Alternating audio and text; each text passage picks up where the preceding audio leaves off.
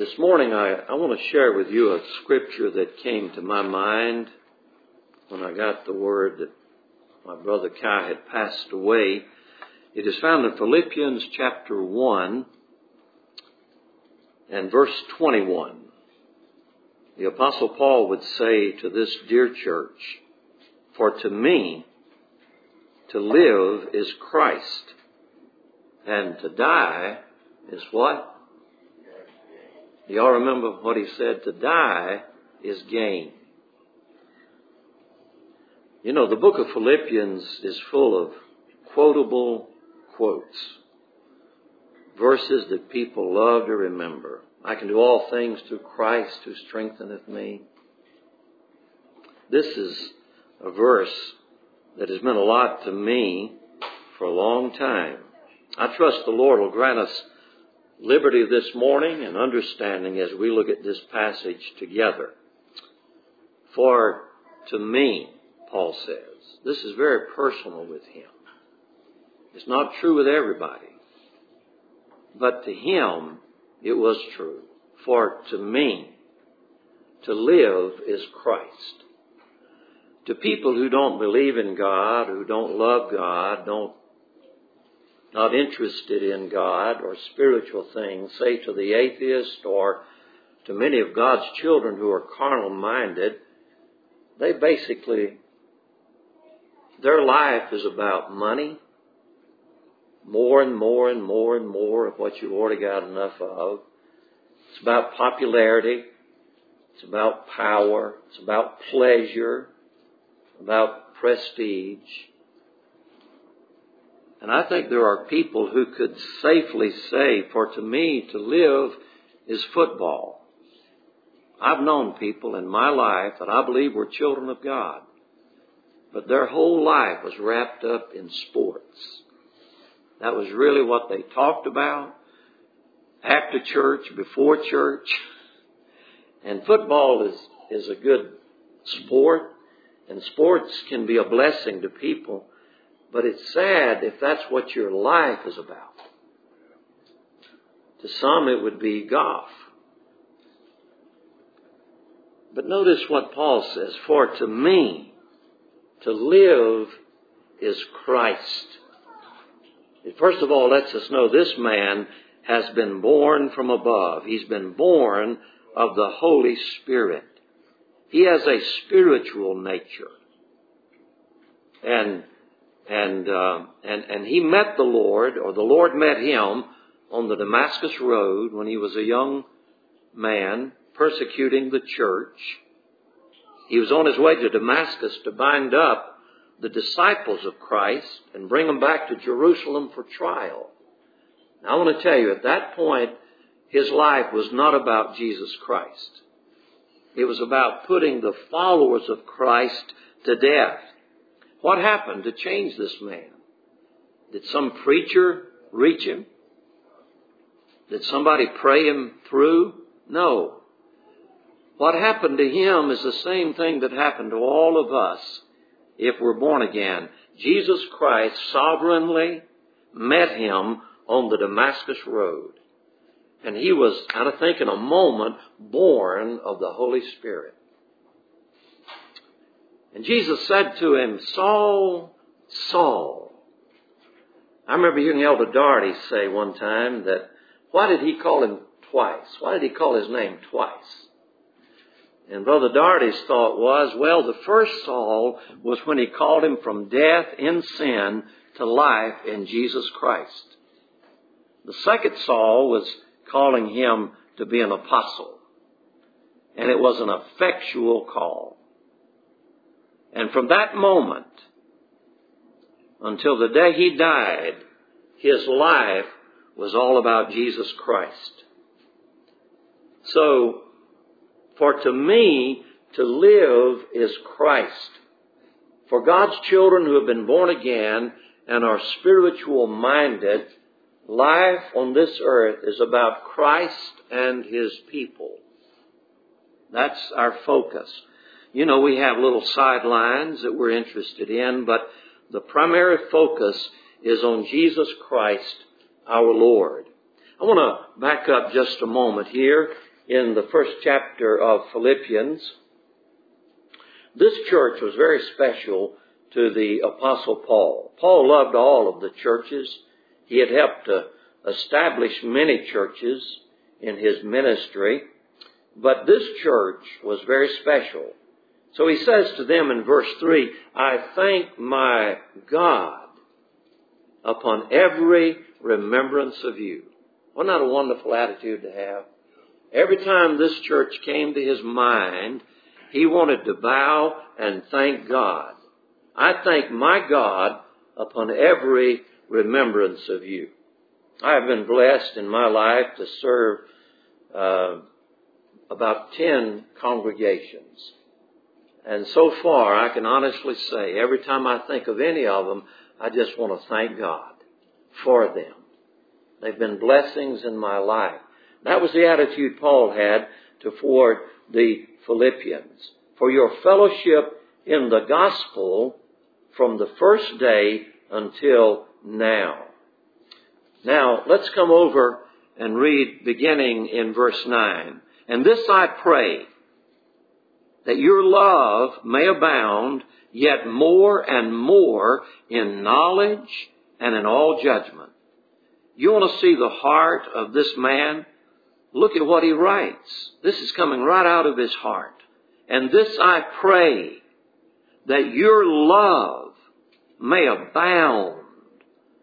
We don't want to just love half-heartedly, do we? How many in the church today just wants to love one another half-heartedly? No. We want to abound in our love. And that's what Paul is praying for. And this I pray that your love may abound yet more and more in knowledge and in all judgment. I want to tell you, don't you know the Philippian church was blessed when they got this letter and began to read it? They knew Paul was in prison. And Paul was probably thinking that his death was imminent, that he would be executed for his Christian faith. And this church loved him. He didn't just love them, they loved him. And uh, so when they get this letter from him, I'm sure it touched them deeply, just as it should you and me this morning. How many of y'all are touched by what Paul is saying here? Come on now. Are y'all listening? He said, somebody waved at me back there. They're listening. Paul says, and this I pray, that your love not your success, not your money, not your popularity, not all of that. That your love may abound yet more and more in knowledge and in all judgment. I want to tell you, without love, this world is a dark, meaningless place. How many of y'all would agree with that? Love for God, love for one another. And Paul is focusing on the main thing, that their love may abound, yet more and more in knowledge and in all judgment. That ye may approve things that are excellent, and that ye may be sincere and without offense till the day of Christ. Being filled with the fruits of righteousness, which are by Jesus Christ unto the glory and praise of God. Yes, Paul loved this church and he wanted them to be fruitful in the service of God. Brother Philip said this morning that he was hoping the best for this congregation. That's a good attitude to have, Brother Philip. We all should have that attitude, right? That the church of Jesus Christ may abound in love, that we may be filled with the fruits of righteousness, which are by Jesus Christ under the glory and praise of God. It's all about Him. But I would ye should understand, brethren, that the things which happened to me have fallen out rather under the furtherance of the gospel. Now I want to, I want to stop right there a minute I mentioned a moment ago that Paul was in prison in Rome when he's writing this letter. Now, notice he says, But I would ye should understand, brethren, that the things which happened unto me have fallen out rather under the furtherance of the gospel. What is he talking about? The things that happened unto me. Well, he's talking about all of the suffering that he's done for Jesus' sake, for his imprisonment, for his stoning in Lystra, for the beatings he has received by Jews and by Romans. He's talking about his shipwreck. He's talking about his snake bite. Y'all remember that one? He's talking about all the things that have fallen out to him. And if I had been through all that Paul had been through, I wouldn't have summarized it by just saying, and the things that uh, happened to me. I, would keep y'all's attention for a long time. I'd probably expound on all my suffering. Not Paul. I've often said if I ever spent one night in jail for Jesus' sake, I'd probably work it into every sermon. but Paul's whole life in the ministry was suffering. Sometimes I've wished that some of these prosperity preachers, these health and wealth preachers that say if you just had more faith, you'd have all the money you could ever want, you'd have good health, you'd never get sick, you'd never suffer. I wish some of those preachers could, could have preached to the apostle Paul. There he is in that battle scarred and mutilated body, suffering for Jesus' sake. And some preacher's gonna say, Paul, if you'd have just had more faith, your life would have been a lot easier. no, brethren and sisters. Jesus never promised us a flowery bed of ease on this earth. And if you're looking for that, let me tell you, you didn't get it out of God's Word.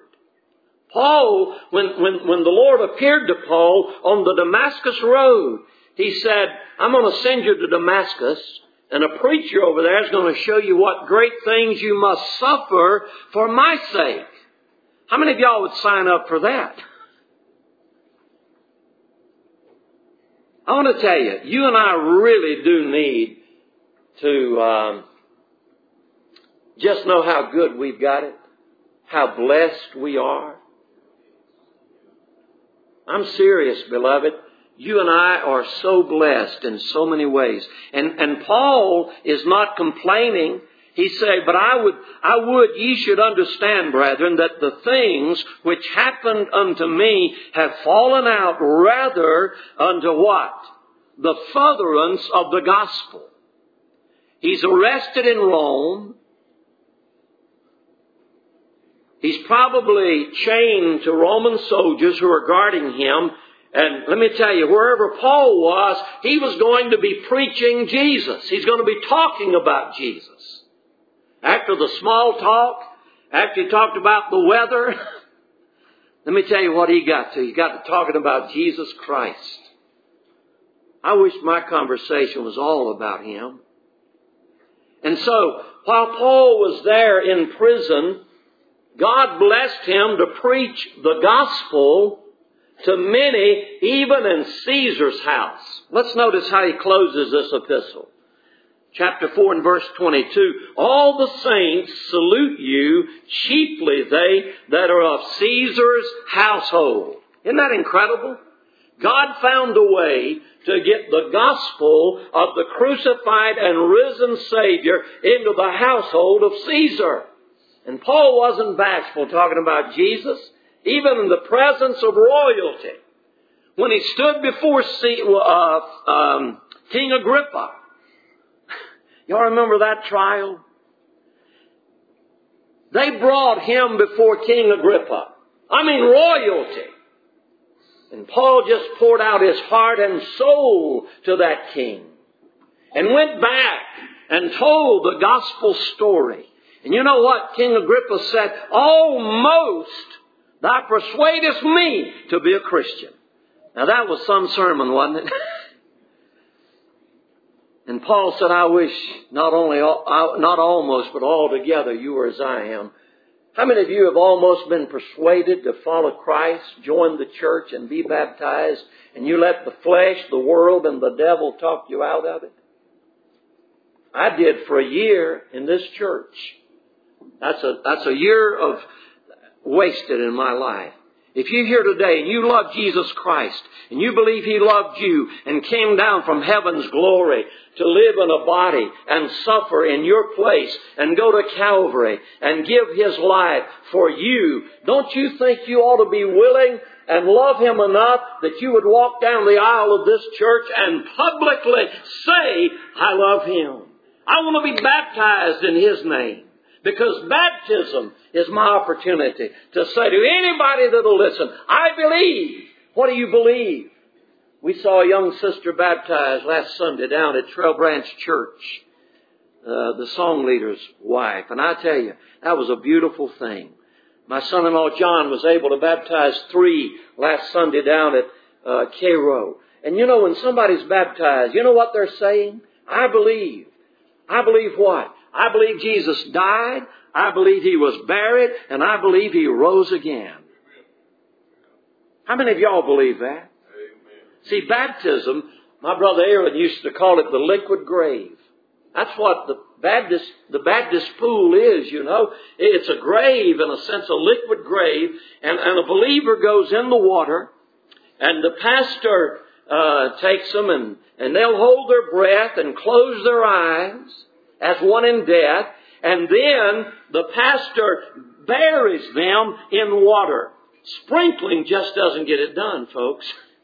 Sprinkling does not represent the death, burial, and Jesus and, resurrection of Jesus Christ. But I've never left anybody under there. I've always brought them out. And you know what that represents? Come on now. You know what? You know what that rep- it represents? The resurrection death, burial, and resurrection. And if you love Jesus Christ, and you believe He died for you, and He was buried for you, and He arose again for you, you ought to be willing to live for Him. That's what Paul is doing. His whole life now is about Jesus Christ. So he's in prison, and, and rather than sitting over there having a pity party, how many of y'all have ever had a pity party? I don't see the first hand go up, but I know every last one of us has probably had one or two anyway. I tell people if you're going to have a pity party, announce it. It's going to start at 5 o'clock in the afternoon. It's going to end at 6. Bring your own Kleenexes. And chances are nobody's going to show up. You want your own, don't you? you want your own pity party. You want, you want to feel pitiful for yourself. Paul didn't do that.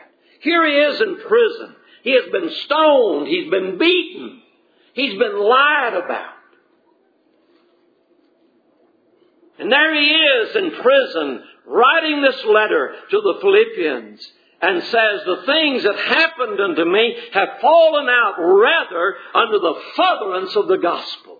God is using my imprisonment to further the gospel. Not one word of complaint not one word of why God me. No, none of that.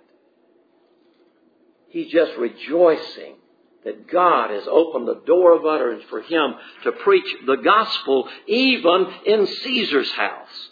And so he would say, um, have fallen out rather under the furtherance of the gospel, so that my bonds in Christ are manifest in all the palace and in all other places. And, and many of the brethren in the Lord, waxing confident, but my bonds are much more bold to speak the word without fear. You know, beloved, God's children, the church, the Christian church, has suffered greatly for 2,000 years. Jesus suffered. The 11 of the 12 apostles died death of martyrdom. Did you know that? 11 out of 12 of them died horrible deaths. One was skinned alive for Jesus' sake. One was drugged through a city with wild horses till he died for Jesus' sake. Peter was crucified upside down for Jesus' sake. Now what did you say your problem was? Come on. what, what's your problem today? One brother back there said, I don't have any. Compared to him, isn't that the truth? Isn't that the truth? So, Paul, he's not having a pity party. He's saying that, that other brethren have seen my suffering. And you know, I'm hearing that more people have died in, in, in the last hundred years in the world in the name of Jesus and for Jesus than all other periods of history put together. I've been reading about what's going on in the Middle East, Afghanistan. You know, many, many Afghans were converted to Christianity. Now they didn't believe exactly like we do doctrinally, but they, they believed in Jesus. Some of them no doubt believed in grace. You know what's happening to those people right now as, as Afghanistan is falling back into the hands of the Taliban and the Al Qaeda? I want to tell you, it's horrible. You don't even want to think about it. What's going on right now? Canada. Dozens of Christian churches are being burned to the ground at our next door neighbor. And I want to tell you, there are people in our world, in our country, that hate what you and I are doing this morning. I don't know how much longer you and I are going to have the freedoms we have. Do you know how long? I don't. We better be enjoying it. But Paul says, when, when my brethren heard about my bonds, it encouraged them to suffer. Uh, so notice, and many of the brethren in the Lord, waxing confident by my bonds, are much more bold to speak the word without fear. I love that. I tell you, I'm inspired by Paul's life, and it was 2,000 years ago. When I read about it, it gives me courage. Helps me to be bold. 2,000 years have passed. How many of y'all are inspired by the life of our beloved Paul? He said, Some indeed preach Christ even of envy and strife, and some also of goodwill. You know, there were jealous preachers in that day, and it was all about them, but they were still preaching Jesus. And so Paul said, the one preached Christ of contention, not sincerely, supposing to add affliction to my bonds, but the other of love, knowing that I am set for the defense of the gospel. What then? Notwithstanding every way, whether in pretense or in truth, Christ is preached. And I therein do rejoice, yea, and will rejoice. If you and I have the right attitude today, we're going to rejoice when men are preaching Jesus Christ. Their motives may not be the best, but if they're lifting Him up, and you see, that's what church is all about. That's my job as a pastor to hold Christ up to you so you can see Him. That's what Paul said to the Hebrews, looking unto Jesus. I've heard people say, you know, Daddy's my rock. Mama's my rock. So and so is my rock. I want to tell you, who your rock is. You know who your rock is? it's Jesus Christ, the rock of ages. He's my rock. And that was Paul's rock. And so he's just going to rejoice that Christ is being preached. Um, now, notwithstanding, whether in pretense or in truth, Christ is preached.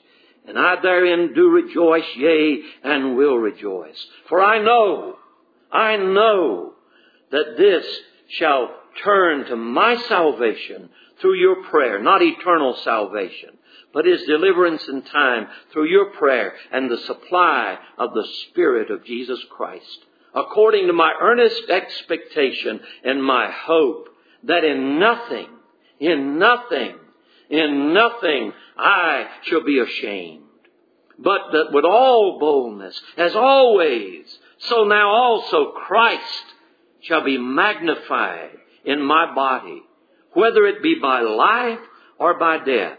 I want to notice that expression a moment. Paul is saying, I want Christ to be magnified in my body. When you magnify something, you know what it does? It just makes whatever it is you're looking at easier to see. If it's magnified, Elder Bird, uh, in his last days had poor eyesight and he had a big magnifying glass. Not long before he died, I was going to a bookstore and he said, I want you to get me a good book on Christianity. The man was 90 years old. His eyes were feeble, but he still wanted to read and study and search. And you know what that magnifying glass did for Brother Bird? It just magnified what was on the page. It didn't make the letters any bigger, does it? No, it just makes it easier to see. Now, when you and I magnify the Lord in our body, we're not making God any bigger than He is. But I'll tell you what, I've been able to see Him a lot better in some people's lives. My brother Kai uh, yesterday was singing how wonderful heaven must be. They caught a little of it on video. I tell you, it'll move you to tears. But I believe he was magnifying the Lord in his death.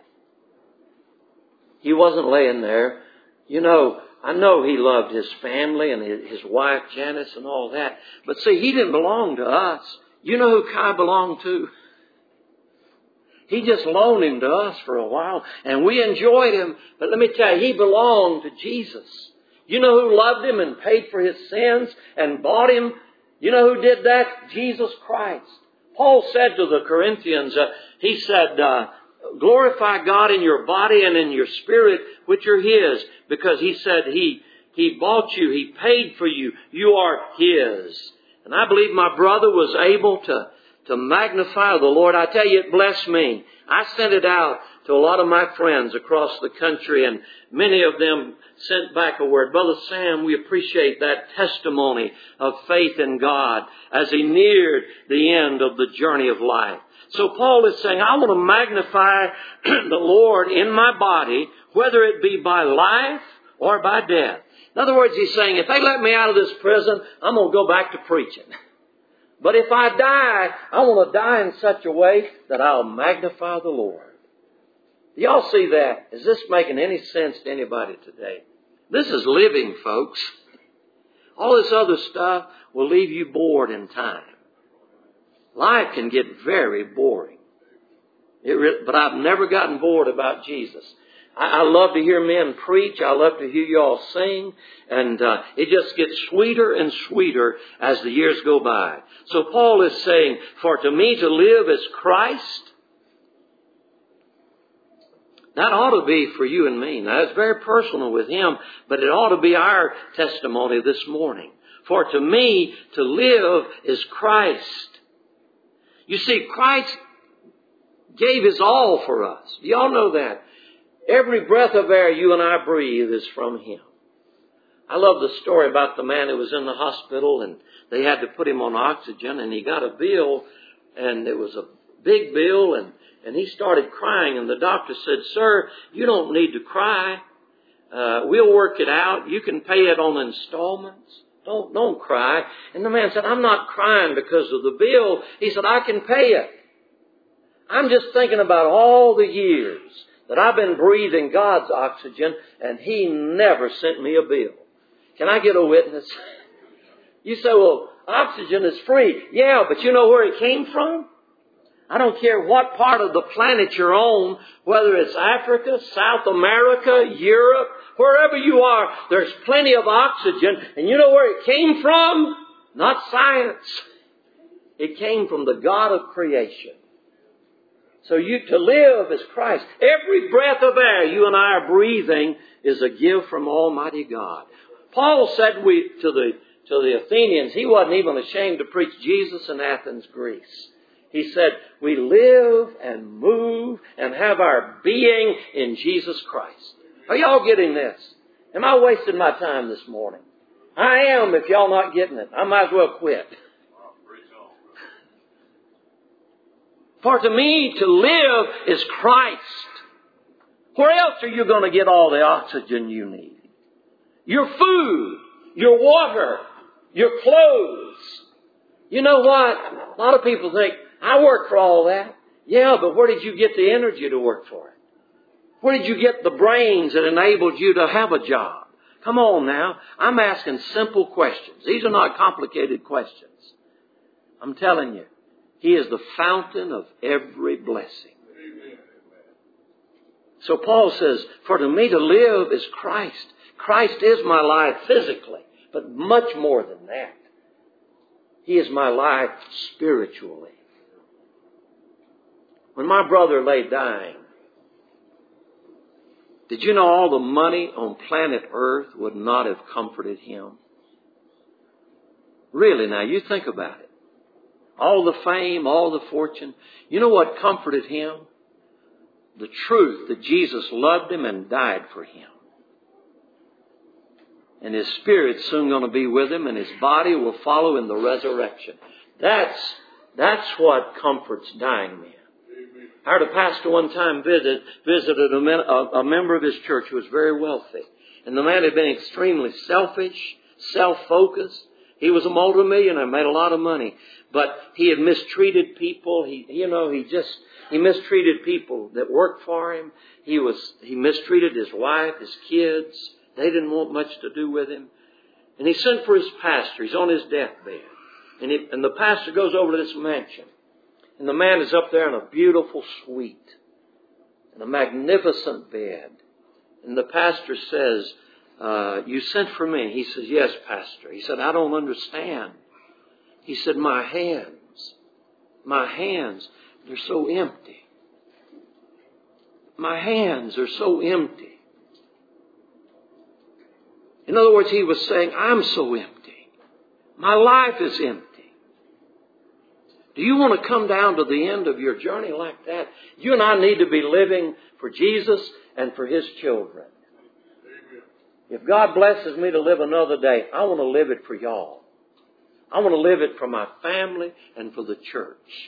When it's all about me, I can tell you, it's empty. Just empty. So Paul says,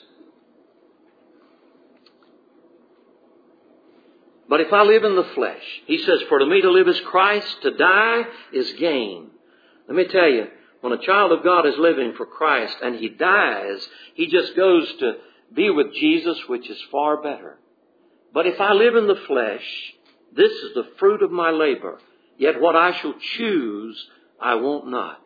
Now listen, I'm in a strait betwixt two having a desire to depart and be with Christ, which is far better. Paul describes death as a departure. I took Nelda to the airport one time when we were living in North Carolina, and, and she got on a plane and she departed. And I stood there, I remember it very well, I stood there at the airport and wept because my beloved was flying away to Arkansas.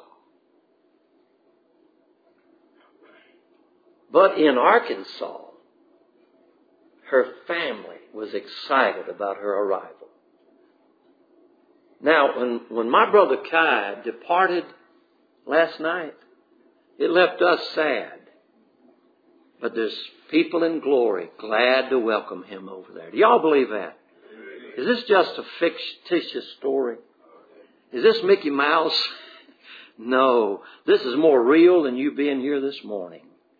And Paul said, I have a desire. Do you have a desire? See, we, we love life. God created the body and it enjoys this earth. He gave us five senses which enables us to connect with the natural creation. I, I have the sense of taste. I enjoy eating. How about y'all? Anybody here enjoy eating? Got one solid amen on that. Uh, I enjoy smelling things that are pleasant to smell. I enjoy looking at you all. Vision. You know, all of my senses, I, I enjoy them. They connect me with the earth. I was made for this earth. I'm of the earth, earthy. But you see, there's a part of us that's born from above that desires to depart and be with Christ, which is far better. You know, here's an illustration. You go down to the sea and you see a loved one get on a boat and eventually, if you keep looking, that boat will disappear. It's departed from shore and, and it goes out of sight eventually. But it's arriving on another shore. That's what death is. Paul says, I have a desire to depart and be with Christ, which is what? I, I wish y'all could finish that text, but if you can't, I'll finish it for you, and I'd encourage you to remember it, which is far better. I want to tell you, beloved, we are looking forward to that glorious day. Nevertheless, he says, to abide in the flesh is more needful for you. The brightest star in the Christian sky is the promise of his second coming.